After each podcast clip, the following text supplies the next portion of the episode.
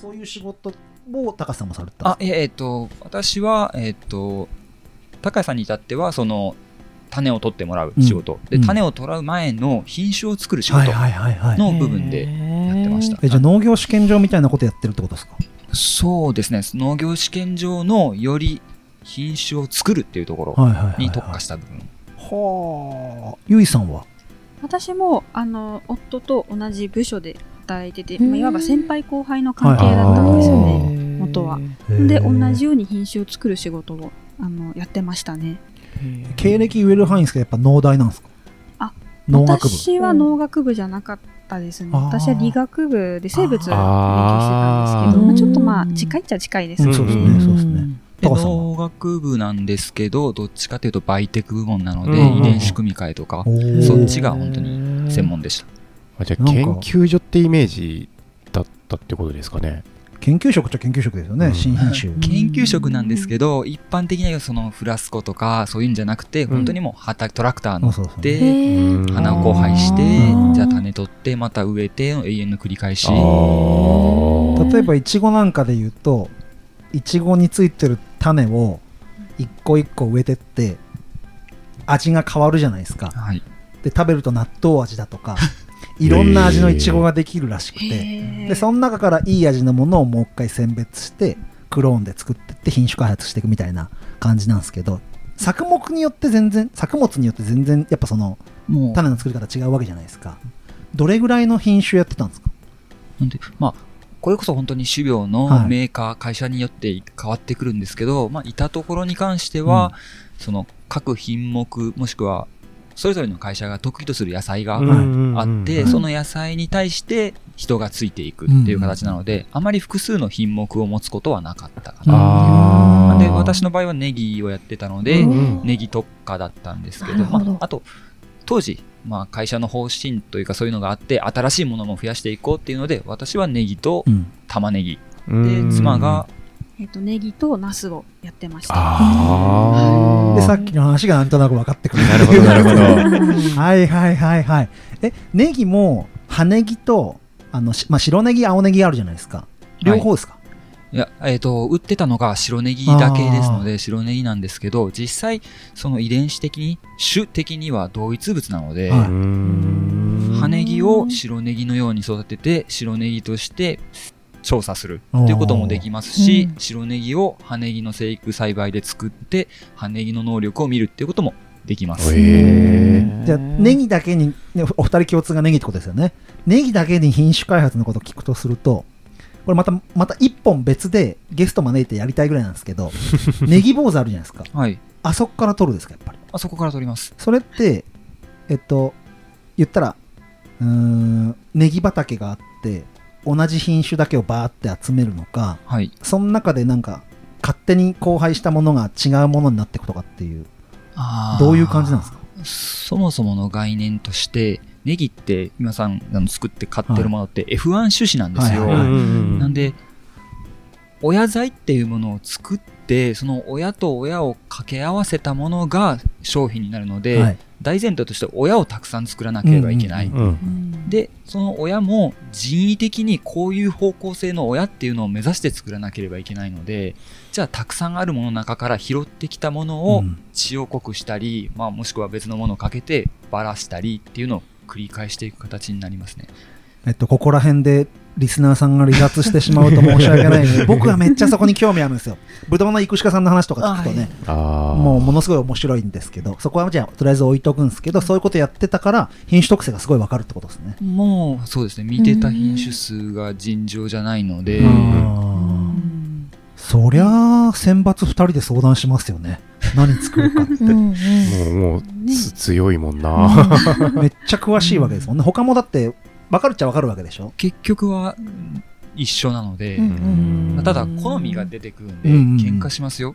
まあしょっちゅう品種決めるときは私はこっちがいいのにとかいやこっちの方がいいんじゃないかみたいなうんうんうん言い言い合いはよくしてますね。すごいなでも財務省はこちらと。もちろん。買うのが私ですね。あの、例えば、ナス、めちゃめちゃ種類あるじゃないですか。はい。うん喧嘩します？あの、ナスに関しては収納した時点でふわとろ長をやりたいっていうのがもう、もう決まってたんです。私がその前職でナスをやってて、うん。ふわとろ長が美味しいということは知っていたので、うんうんまあ、収納するなら、ね、ふわとろ長にしようかな。他のやつもやったんですけど、うん。メインはそれで、ふわとろ長でって決めてましたね。あのーってことはネギも確実に第一候補一丁目一番地がナスだとして高さんの一丁目一番地がネギ。もうそこはだ大体もう決まってたああ、ネギに関しては、土地と、まあ、特性、栽培条件がきついので、栽培期間が長い分、はい。必要とする条9件がヶ月ぐらいいるやついますもんね。そっか。いますね。うん大体そうですね。6月に植えて今取ってる状態なので。そうですようん。土寄せしまくってって感じですもんね。まあその加減も変わってくるので、うんまあ土地に合わせて、気候に合わせて、あとはその市場の好みに合わせて、ってうんいう全部は加味します。すごいだから別にネギを選択しないって方法もあったけどはい。土地に合わせていろいろやってって選択していったってことですね。まあ確実にお金にしなきゃいけないっていうのもあるので、はいはいはい。じゃあネギはやっといて損ないねっていう。そうですね。じゃあ喧嘩した品種は何になるんですか？喧嘩して、まあ、ズッキーニなんかはいはいはいはは、い。たくさんやりたい派とえ、あんまりその品種増やしたくないそう派。なんですよ。ズッキーニって品種によって見た目が結構はい。ばらついちゃうんそうですで、ね今年なんかは3品種ずつやったんです。そしたら、す緑のそのズッキーニがみんなそれぞれ見た目が違っちゃって、そうすると市場に出荷するときに、それを別のものを同じ段ボールに入れたら明らかに見た目が違っちゃうんで、うん。ちょっと困ったんですよ。じゃあもう来年は1品種でいいじゃんって私は思うんですけど、うん。夫はもうちょっとやった方がいいんじゃないかってう。ん いう言い争いはしましたね。最終決定はもう議論した上でゆいさんとあの、ズッキーニに関しては私あの意見で。品。種ごと。あ品種作目ごと。あの、カラーを、うちではうん。緑と黄色と黄緑うん。を3カラーでやってたんです、うん。3色で。うんうんなん。で、ねもう、緑はこれ、黄色はこれ、黄緑はこの品種っていう風に、もう一品種でにしようかなと、うん来年は。うん。それで決めました。で今今年は9種類やってたってこと？そうです、全部で9種類。すごい。すごい。まあでも9種類って言ってもたくさんある中のたった9種類なんで、全部見 正直見てみて本当に合うの合わないはあるんですけど、ただ、まあ、メーカーさんごとにその種苗会社ってメーカーでうん。特性があるので、まあ、メーカーさんごとにやっぱり向き不向きっていうのが出てくるから、やってないところはやっとかないとっていう気持ちが。あ ここのメーカーはめちゃめちゃキャベツが強いけどここのメーカーはナスが強いみたいなのがあるわけじゃないですか、はい。でもナスが強いメーカーのやってるズッキーニでもめちゃめちゃいいものが合う合わないがあるからとりあえず試しにやってみて、うんうんうんでもその選ぶのが9種類は高橋さんは少ないとおっしゃるわけですね。まあ、9種類が少ない。まあ、そうですね、その、メーカーが、その、キャベツが強いからうん。ズッキーニが弱いってわけでもないんで、うん。で、ズッキーニを出さないメーカーがいきなりズッキーニポンって出してきたときに、うん。全く今までの概念を覆してるズッキーニっていうところが出てくるので、うん。まあ、とりあえず来年は減らしますけど、次の新品種が出てきたら、まあ、試さないともったいないよねっていううこれを議論するわけですねそうですね。じゃあ試すんだったら何本やるんだみたいうんな、そういうところもそこがね、特に言い合いになるところではありますね。最終的にあなたがやるって言ったじゃないとかあなるのありますね。おあるよね。まあ、ありますね。まあごめんなさいってなると。高橋さんが弱い立場だということが分かりました ケースバイケース。まあケースバイケースあケースバイケース。私がだあの謝るパターンももちろんありますあよ。でもいいっすね。なんかそんな話題。うん。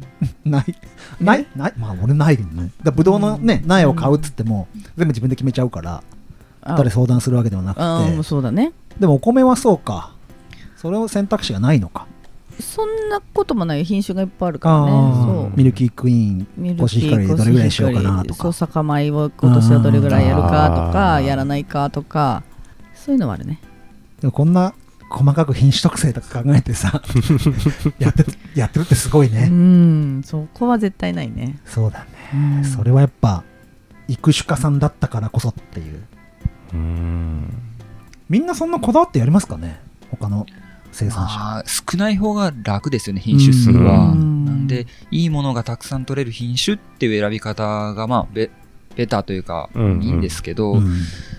ただ、今の実このご時世って天候が天候じゃないですか、うん。だからリスク分散を絶対挟まなきゃいけないので、うん。そうなると品種数をある程度挟んだ方がうん。大失敗がない、うん。うんほど。でひ品目数も増やさない方があふ減ら一つ例えばブロッコリーたくさん作りました、うん。ブロッコリー大暴落しましたってなったら、うん。痛いんですよ、それを避けたいがために中品目っていうのもあるので、もうなんかもう株のリスクヘッジしてるみたいな。本当によく考えていらっしゃいますね。で去年とかネギ大暴落だったじゃないですか。うん。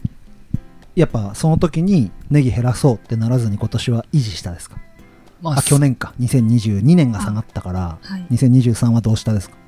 変えずに？土地を変えたって言えばいいんですかね。こっちのうつぶさ地区でやってうん。日照が足りなくて、でやっぱり一番安い時期に出さざるを得なくなっちゃったっていうのがあったのなで、るほど。でじゃあもうこの近辺でやっぱり冬は乾燥するっていうのが分かったんであれば、うん。もう富士市の方で作って、うんうんうんであとは、まあ、いいもの上物その、単価の高いものはい。と低いものってその市場で出るんですけど、う結局いいものを作ってれば安くても高い方で取ってくれるので、うんうんであれば、まあ、安い中でも高い方をうん目指して作るっていう、まあ、いいものを作ればそれなりの金額では取れるでしょうっていう、うん。そういう頭からやっぱ富士と富士宮っていうのを持ってるって部分もあるんですかやっぱり。最初そうですね、うん。結局こっちだけだと冬場の日照量がやっぱりどうしても少ないので、うん。そういうリスク分散って意味でもやっぱり富士市の畑はうん。必要なので、うんやっぱりねなんだろう。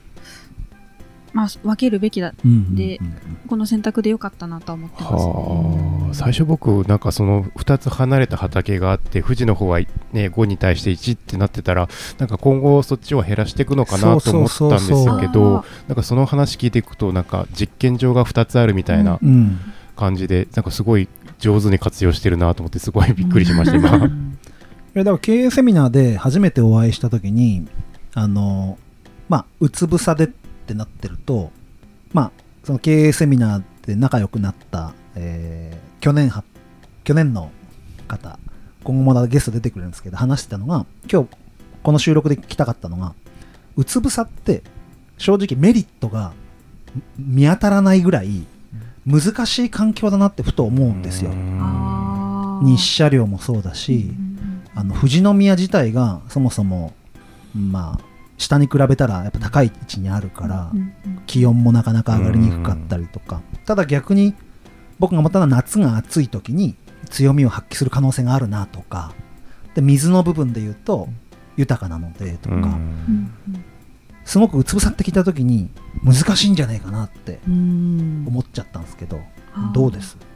実際難しいところはあると思いますし、うん。私たちが始める前にもこう来たけど新規収納できたけど、うん。まあ、数年でちょっと辞めてしまったっていう方がいたっていうのも聞いたこともありましたし、まあ、難しいっていうのはもう事実だとうん。思うんですけど、まあ、ただこのうちのなんだろうデメリットだけではないのかな。うん結局植物見て野菜育てますから、うであの有機栽培にこだわってるわけでもないので、うんうんうん。言ってしまえば、ままあ、観光栽培あ、観光栽培の形でその肥料液肥だったりとかっていうのは臨時で使えるんですよ、うんだからじゃあ今植物日照足りないじゃあアリン酸入れてうん。根っこを動かしてやるとか、うん。じゃあ今実ができてきたからじゃあマグネシウムとカルシウムを、うん。まあ一緒に添加してやって、うん。少しでも光合成増やしてやって、うん。濁にしてやるとか、まあ、結局場所はうん。変えられないので、うん。条件は変えられないので、うん。その植物に合わせたものうをん。してやれば、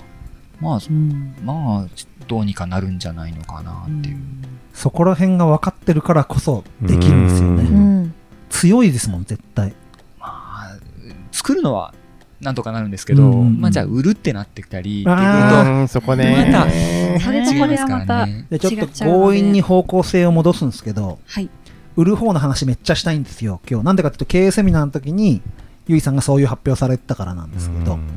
その前に作りたくなっちゃったんですかやっぱり。会社にいた時。ああ会社にいた時は正直あの続けるつもりで行ったんですけど、まうん。まあ、会社の中でまあいろいろ動きもあった中で、ちょっと続けるのはまあやめようかなみたいなうんうんうん感じにまあ、お互いになって、うんでその次何やるかってところでじゃあ、まあ、これまでの経験生かして農業をっていう形でうんこっちに来たので、なんかで高橋さんの話っぷり聞いてるともうノウハウがあるじゃないですか。はい。でなおかつ自分でし育種してるからはい。もうやるぞってなったのかなと思ったんですよ。あいや、別に、育種やっててもよかったですし、ただ、まあ、年齢もあったし、その、結婚を機にっていうのも実際ありますし、あと、まあ、農地も、とりあえず借りれそうっていう目処も立ちそうだったし、まあ、場合によっては、それこそ、できる範囲でですけど、まあ、これから品種作るってことも、やろうと思えばできますから、育種家として。はい。そのくらいはノウハウというか、技術持ってますし、はい。どっちも持ってるんで、うん。うん。うん。あくまで、なりわいとして農業を選んだっていう、ただそれだけですね。へめっちゃそっちも興味あります。強いっすねそうやって言えるってね。まあ、育種の話で出すとうん。本当に難しくなってきりなくなっちゃうんですけど、そうっすよね。やっぱそこら辺が育ててたからこそ今こうチャレンジするイメージもできたのかもしれないし育ててかたからこそうまくいかなかった時のフォローも考えてるしうん。そこら辺がなんて言うんだろう。違いますね。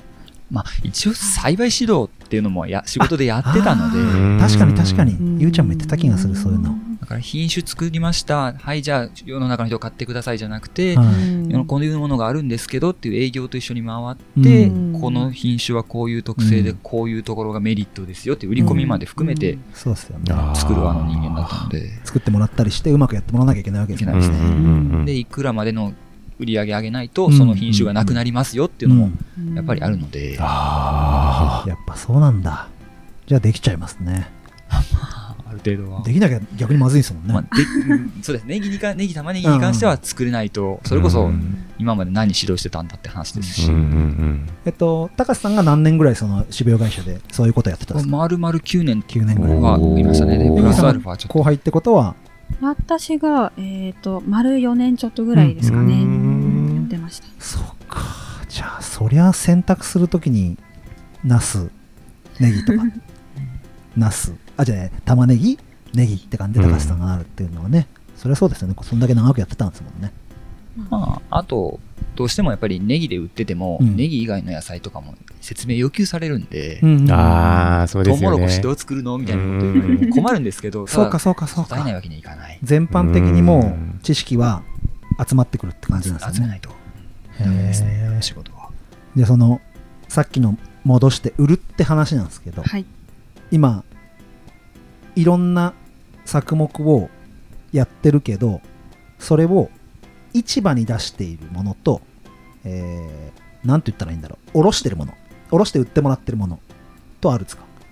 ああ、えっ、と、うちでは、だいたいパターンとしては、市場に出荷するものか、直売所に出すか、の2択になるんですけど、はい。品目によって、まあ、市場が100%だったり、逆に直売所が100%だったりっていうものを、まあ、品目によって違いますね、うんうんうん。うん割合とかは。スーさん市場市場市場沼中ですか？そうで。す沼中さんに出してます。スーさん市場ってさあの富士山号でも過去に話した中であるんだけどえっと競りみたいなイメージあるじゃないですか市場って。はい。もう会いたいって野菜絶花さんのが欲しいっていうお客さんが市場でもうできてる感じですか？えっ、と、あんまり、その、売る先のお話って、市場の方から聞くことはあんまりないんですけど、はいはいはい。ただ今のネギに関してはどうやら売り先が決まってるようなので、大体いつも同じ価格でこう、やりありが取りというか、ね。そこはありがたいですね。じゃあもう市場の方が比率的には何何割ぐらいですか？今もう9割ぐらいはうもんう市場です。うんもう大体市場ですね。全部の野菜が？あ、えっ、と、玉ねぎ以外は市場に出してますね。玉ねぎは、ぎ。あの、北海道とかがやっぱり多い強いしから。ああそうですね。安く叩かれちゃう負けちゃう。そうなるので。一番出す方がリスクがあるリスク高いです。で、逆にその、この辺で一般的に出回る種の品種じゃない品種の玉ねぎを作るので、もう品種名で出しちゃうと、みんな誰も作ってないから、うん。で、あと味が気づいてもらえれば、勝手に売れていくような。っはあ強っ。てって言っても、やっぱり最初取っかかるまではなかなか、そう手に取って食べて気づいてもらうまでは。気づいてもらえれば。ちなみにどんな名前ですか？玉ねぎ玉ねぎ今年、あ、去年、去年はいっぱいやったから。春玉ねぎ。えっ、と、去年は新玉ねぎから、何月までだったっけ？収穫 ?5 月の。3月末から狙って、で、だいたい5月末で取り終えて、ただ梅雨が早かったので、うんまあ、ちょっと取り逃げ遅れたかなっていう感じではあったんですけど、品種ももう、ご超極早生って言われる部類かあら、ーずっと2、3品種ずっと引っ張りながら、うん。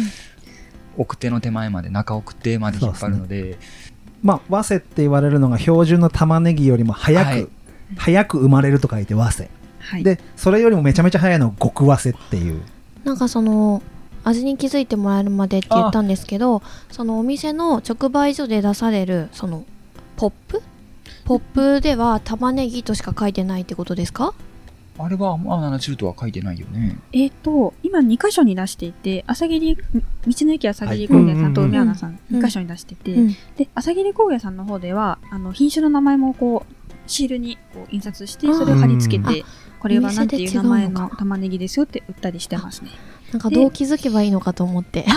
確かにそうですよね。はい。大体、逆に梅穴さんの方だと、うん。もう、あの、ラベルが決まってて、もううん。玉ねぎは玉ねぎになるので、あー。それ以上の情報は、まあ、うちが例えばシールを貼るとかしないとあいけないんんでけど、ね、うん。多分ね一般的なイメージとして直売所っていうと自分たちで直接売ってる場所があるのかなって思うと思うんだけどおろして売ってもらってるってことですよね。そうですね、形としては。だからその売り場次第でポップを出せる場所と出せない場所がある、うん。そうですね。だからあこさんのお米を大藤に売ってる、うん。でうん。大藤でどういう説明をするかは、あこさんが貼っていい場合とうん。向こう側がやってくれる場合とあるじゃないですか、大藤あこさんどうしてですか？自分でポ自ップ。分で作ってます、うんうん。それは梅穴はセーフグレーゾーンじゃないのかな。うん。あの、梅穴はちょっと、なんだろう、例えば、屋号は出しちゃいけないとか、まあ、ああの、あるんですよ。うん。あなので、あの、げ原則名前で、うん。自分の本名でうん。なってるので、うん。あとは、まあ、そそっかそっか。ポップも一応出てるものもあるんですけど、ちょっとまだ、うちが梅穴に出してまだ1年も経ってなくて、ポップの出し方がちょっと分かってないっていう。あじゃあそのさっきのコメントでその直売所はもちろんそのねあのいろいろ決まりがあるからと思ったけどあのさっき高橋さんの方が気づいてもらって買ってもらえればみたいな話してたから消費者の皆様はどこでその売り場に行って気づくのかろうんだろうなって思ったから質問したんだけどじゃあその田村さんのこの玉ねぎ買ってみて美味しかったからってその名前でわかるってこと感じですかね？まあ、原則名前、ラベルに名前が書いてるので、まあ、直売所行く人って、まあ結構見てる人は見てるので、うんうんうんうん。名前で覚えてもらって、あとまあそういうことなんで、すね、梅穴の人も結構、どれがいいって聞かれたら、うん。言ってくれるんですよね。ですよね。うんあーそんなことはあるんですね。コンシェルジュしてくれるんだ。ね。詳しくは富士山号の梅穴会を聞いてください もう本当にねあのリーゼント課長の中島さんなんかは あのここっつってもうアナウンスでやってくれる。で今はね矢沢さんがリーダーとして頑張ってるので、うん。きっと説明もしてくれるしこの時期はこれとかこういう食べ方みたいな話もしてくれるのでぜひリスナーさんで梅穴行く際には田村さんのも探しつつ、そうですね。うん、うん。こんなのが美味しいですかって店員さんに聞いてみるとうん。めちゃめちゃ説明してくれるので。すみませんちょっと深あ私が買いたかったからどう買えばいいかなと思って。全然いいんですよ、もう。PR、PR で。そう、だから、えっと、玉ねぎの話でいくと、いろんな品種を和製、極和製で奥手のものも選んで、3月上のブワーって雨で土の中のものだから、根菜だからしやられちゃうまで、ローテーションというか、品種ごとやってるって感じですか？去年はそうしました。今年は、えー、と畑を変えてう、ん。うつ草にしたので、はい。極早生が作れないんですよ。ん日照不足で。はい。ああそっか。で、ですので、もう一個後ろの和製はい。から中手を飛ばしても中奥手、うん。貯蔵級にできるものうん。をたくさん取っておいて、それを梅穴にも定期的に持っていこうかなっていうのが今のところです。ううん。ん戦い方。うつ伏さではい。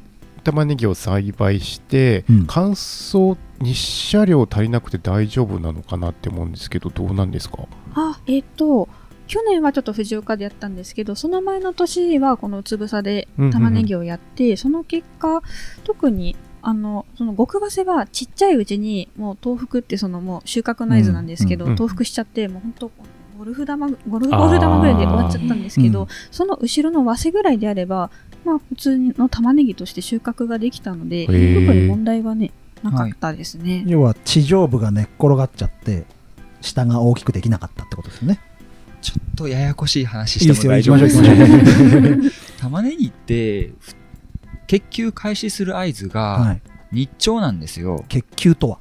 あえっ、と玉が肥大を開始するタイミングが日の長さなんですよ。うん。で日の長さプラス気温が揃ってると初めて大きい玉ねぎになるんですよ。ん。ですので逆に日の長さがあっても気温が低いとうん。十分な玉になりきらない。はい。うんうんこれが早い品種っていうのがいわゆる和製。うん。なんで少ない日照でうん。割と低い気温でも大きくなれますよっていうのが極和製和製玉ねぎ。うん。うん。逆に後ろに引っ張ったものに関してはある程度日照が長くならないとうん。肥大しません。でその時に必要なお温度の量もたくさん必要ですよっていうのが奥手とか中手とかの奥の玉ねぎ。でさらにそれが長くなって16時間とかの日照になって、まあ、25度近辺の気温っていうのが北海道の玉ねぎ。うんうんで南から順に、まあ、日本列島のね。そうですね。九州から順に極早生早生中手っていどんどん上がっていくんですよ。品種だけで。玉ねぎ前線。桜前線。ただ同じ早生って言っても佐賀県の早生と千葉県の早生は別品種です、はい。そのその地域の別品種です。和な製と言われるだから佐賀県で中手って言われてるものが千葉の早生だったりするのあーはいはいはいはいで、すごくその辺はちょっと難しいところになって面白い。だけど玉ねぎに関してはさっきの温度ってのは最低気温最高気温せ平均気温っていうと積算の温度の話なんですか？積算に近いですね。またとこれもいろいろ実験されてるんですけど、はいはいただ綺麗に玉ねぎの類ネギの類って出てこないので、あー。データ感度が。感度が温度への感度が。軽板部分なんですよ。へ根っえことというかはい。茎というか、葉地温が関係してくる。そうですね。地温の方がダイレクトですね。あ難しい。うんでもそれを玉ねぎ何種類やったんですか？たまにこう何種類やったんだそんでもたくさんやってませんよ。極早生から奥手までで10ほらねもうたくさんって言ってる基準がね十何とかって言うからもうびっくりしちゃうんですよ。品種メーカーみたいなのって、日本種苗協会っていうあの種苗会社が所属する協会が出してるんですけど、玉ねぎのページってめちゃくちゃありますから、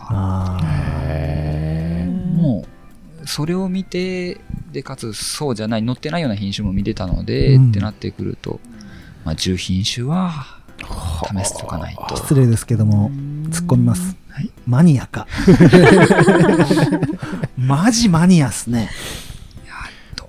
が本気の人はもっとすごいですし国内はこれですけど、うん。海外とかも人見たらもうか何千何万が当たり前のうん。その生産者もいるので、はと言いながら僕もブドウ会社がカタログ送ってきたらひたすら見ますけどね。あ毎年なんか仕入れてるって言ってるから。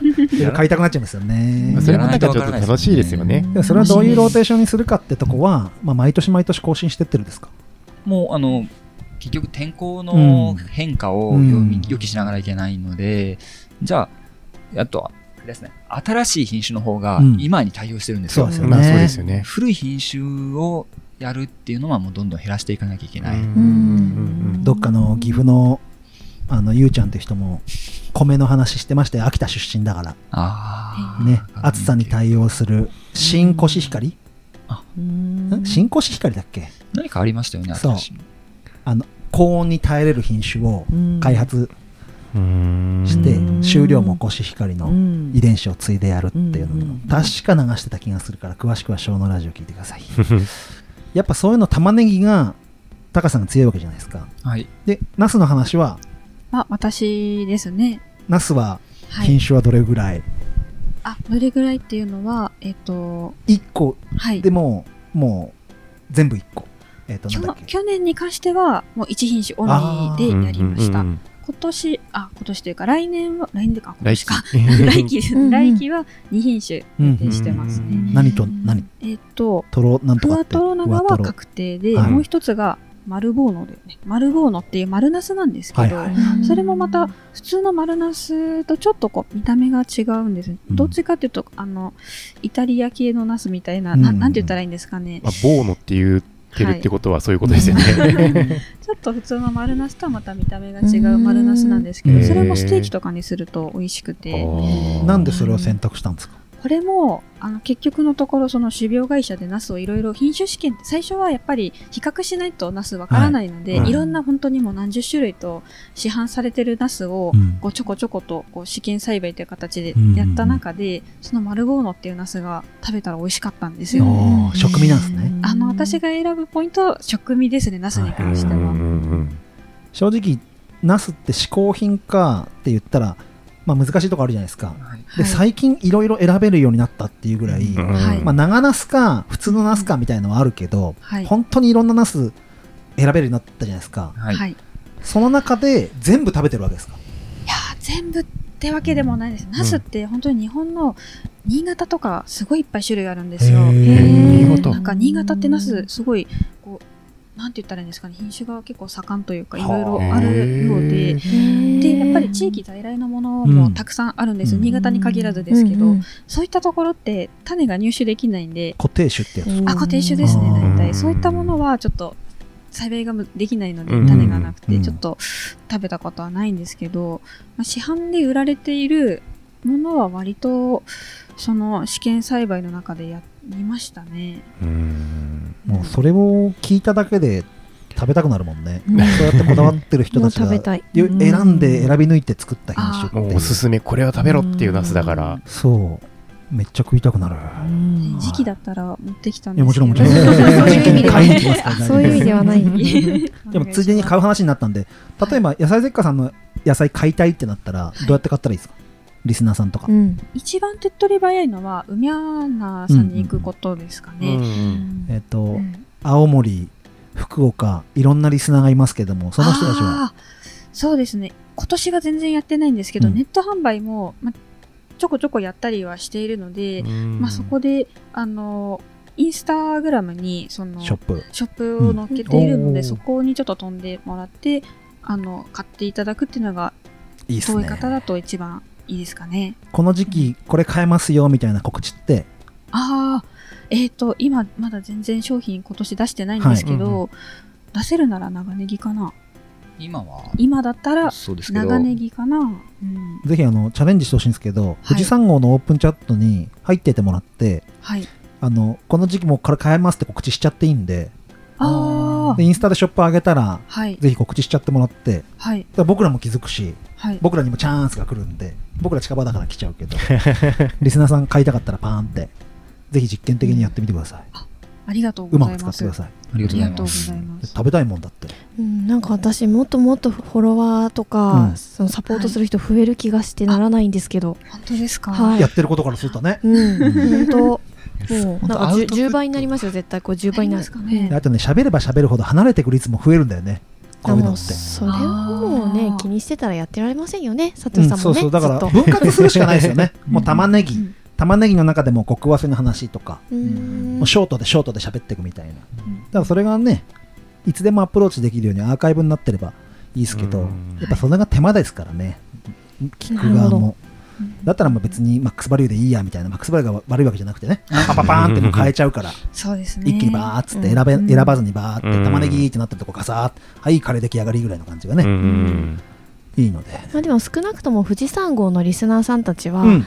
意識高い、うん。アンテナ高い人たちだから、絶対一回は食べてみたいなって思うような人たちじゃないかなと思いますけどね。和子さんのお米希望でうん。ね、複数人来ちゃうぐらいのほんとほんとあれなんで。ありがとうございます。外れた人泣いちゃうぐらいですから本当でね。さっき泣いてましたね。もう誰だか分かっちゃいますけど。本当にごめんなさい。ぜひぜひそういうのをあのうまくうん。僕らも協力できたら嬉しいし、僕らがあのいつ買えるのかなって欲しいので オープンチャット見てればうん。楽なので、ありがとうございます。えっとツイッターの中の人が高橋さんですね。はいインスタグラムの中の人がゆいさん。はい。どっちかがフォロワー増えなかったりとかしたら面白いですね。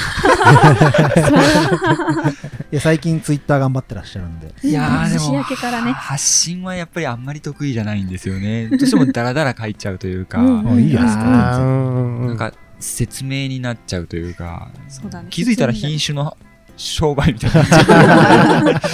で大ちゃんもやっててさツイッター同じぐらいからあの頑張ってるじゃん、はい。何が反応いいかなって分かんないよね。わかんない。全然全然わかんない。うん。本当に投げまくるしかない。あでも、うんやっぱ、その、誰が拾ってくれるかですよね。さ誰に、本当にこう広げる力のある人に届くのが一番の近道。インフルエンサーみたいな人そうですねそうそうそう。あまたそこら辺の話もねうんできたらいいなと思いますねーはい。じゃあですね経営セミナーではい。宮口大先生からはい。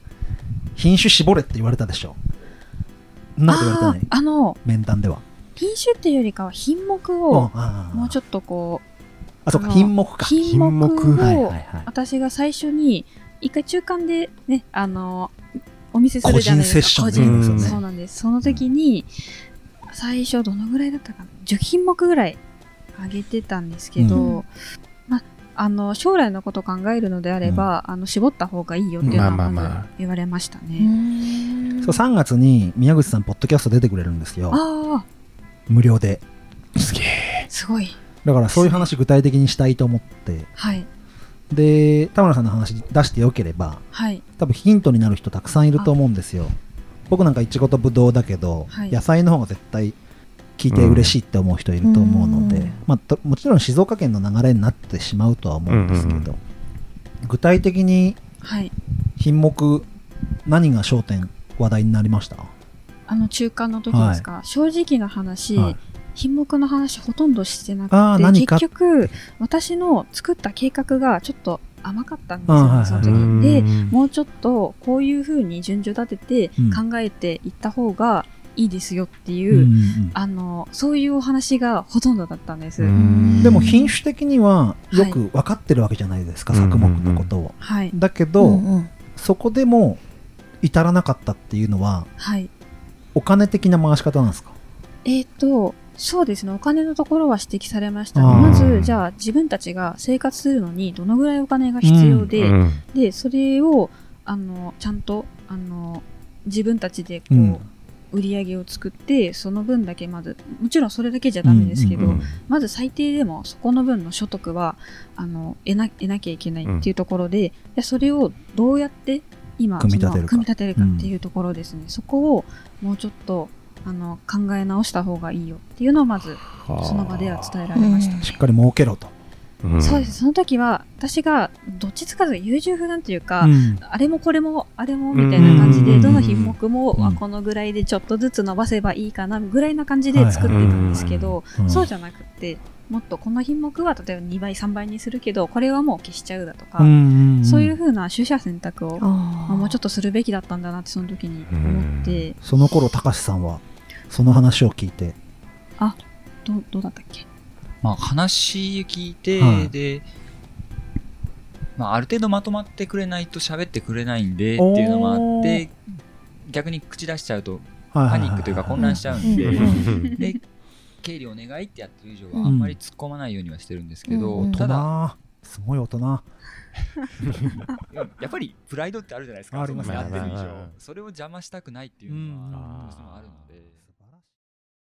ねえパパ、あのランド家族で一日楽しめるんだって、行ってみようよえー、混むからなランドじゃなくて C は？ビッグなマウンテンの写真撮りたいもん。それパパ乗ったら絶叫しちゃうよ。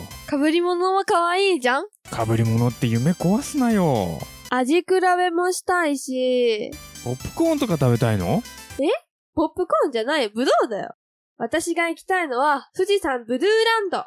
え？そっち？ピオーネ。シャインマスカット。食べたーい静岡県富士宮市、富士山ブドウランドで検索。よーし、じゃあ、行くぞー。おー。で、オープンは8月じゃん。オープンは8月だよ。Agri Music Radio 皆さんこんにちは。 Agri Music Radio MC の A です。そしてこんにちは真央ですよろしくお願いします。よろしくお願いしますこの番組は農業に関わる私たちが竹本さん、プレイリストの準備どうですか？OK、できとるよ。はい。えーゆうちゃん、時間通りで大丈夫ですか？はい、OK です。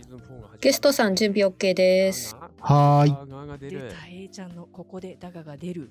はい、テーマが配信なんですよね。いいですね。ええちゃん、話長えな。いいですね。何それ？のうさん、時間30秒押してますよ。はい。それではここで CM です。 Agri Music Radio は農業に関わる方をゲストに招いてトークする番組です。毎回ゲストの方がピックアップした音楽とともにお届けします。みんな聞いてね